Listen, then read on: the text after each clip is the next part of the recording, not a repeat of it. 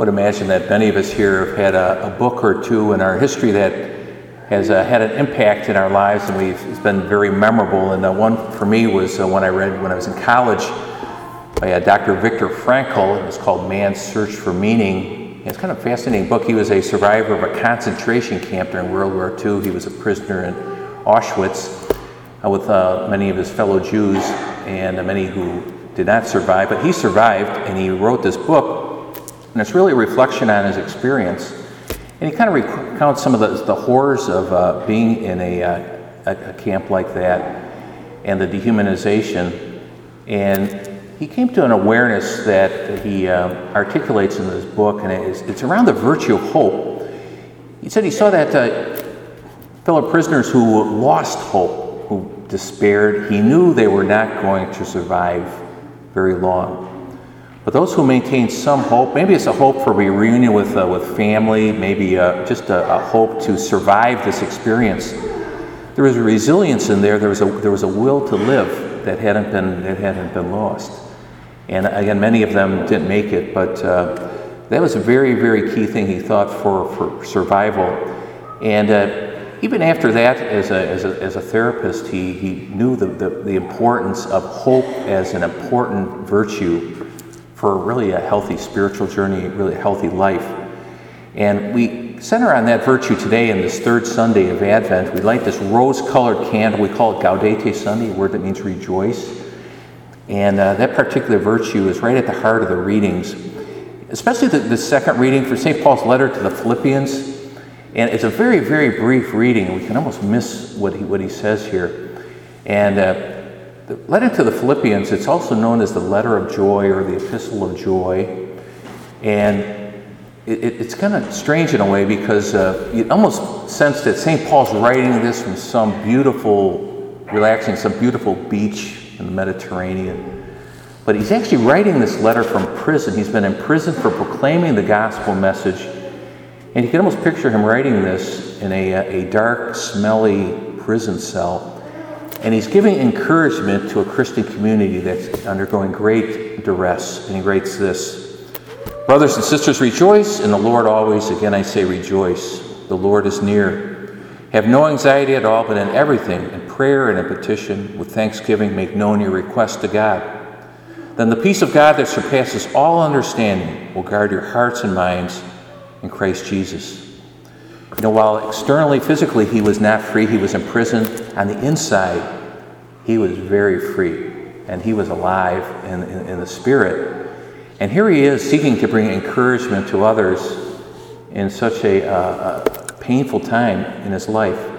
And I think that's what the Lord does. The reason why we, we, we celebrate Christmas every year is that uh, hopefully the Lord is being born deeper and deeper into our lives.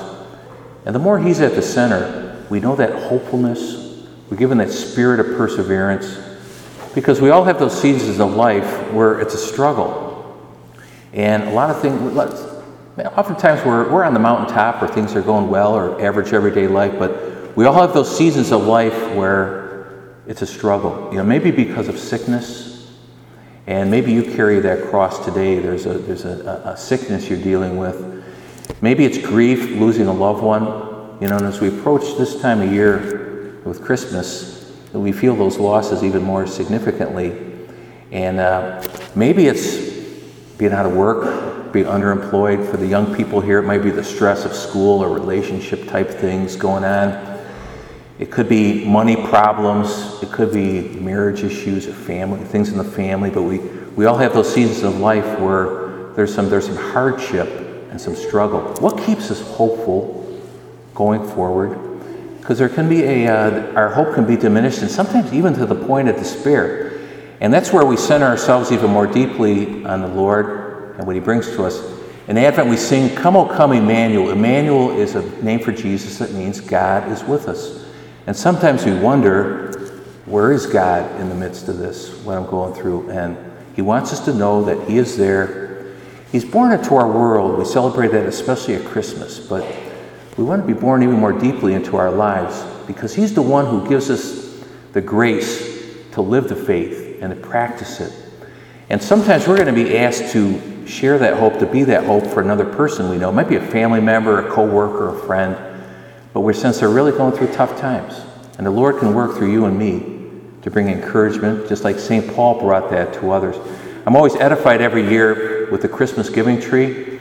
And in our parish, over 2,000 gifts are given by parishioners anonymously.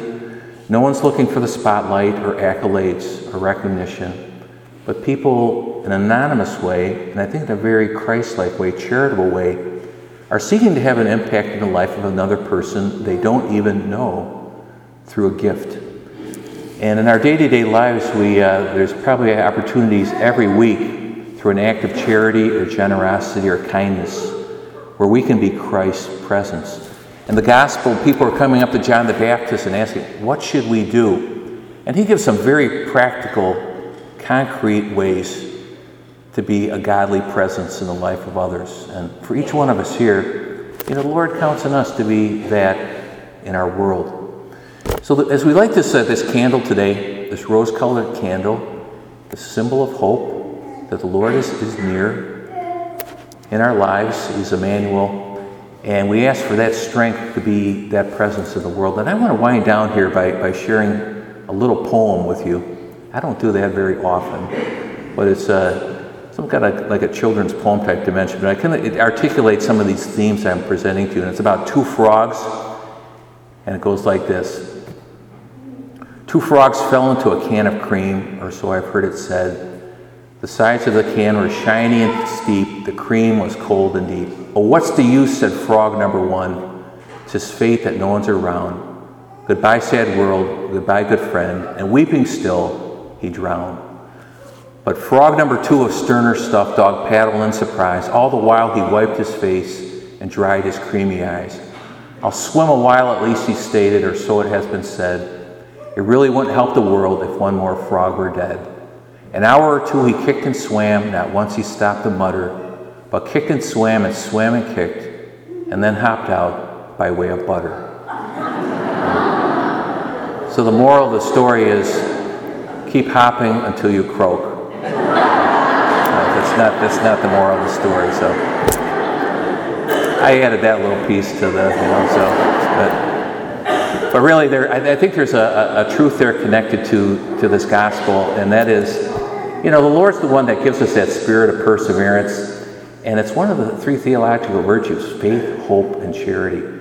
And uh, we all need it, and maybe you need it in a, a lot today. And certainly, we know people out there in the world who are struggling.